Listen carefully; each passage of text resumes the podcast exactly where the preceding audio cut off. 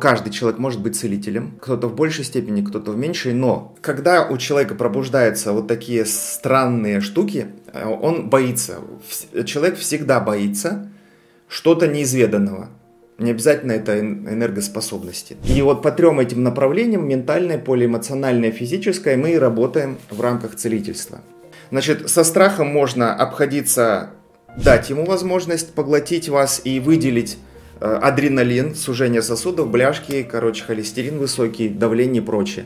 Либо этот страх и эту энергию направить в другое русло. Тоже об этом чуть позже расскажу. То есть как выбирать, куда направлять негативную и позитивную энергию. Хотя их не существует, и об этом расскажу. Забегая вперед, целитель использует силу звука, дыхание и сознание для того, чтобы делать свои действия. Исцелять человека. То же самое и вы делаете, когда болеете, например, неосознанно. Кто-то, например, варит борщ, поет песенку. Что он делает? Он заряжает доброй энергией борщ, чтобы вся семья была здоровая.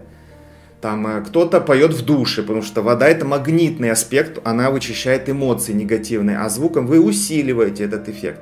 И таких примеров можно огромное количество привести. Это к тому, что каждый из вас целитель, но просто не все знают, как это работает. Значит, первое, что нужно сделать, просто дать себе разрешение. Все. Это кажется, что так банально, но на самом деле нет. Помните, Христос сказал: «Встань и иди». И человек встал и пошел. То есть он его исцелил просто словом. Это же слово, эта же команда работает внутри нашего тела, как биокомпьютер. Вы говорите компьютеру: «Загрузи Windows», и он загружает, там кнопку нажали «Включить». То же самое в теле.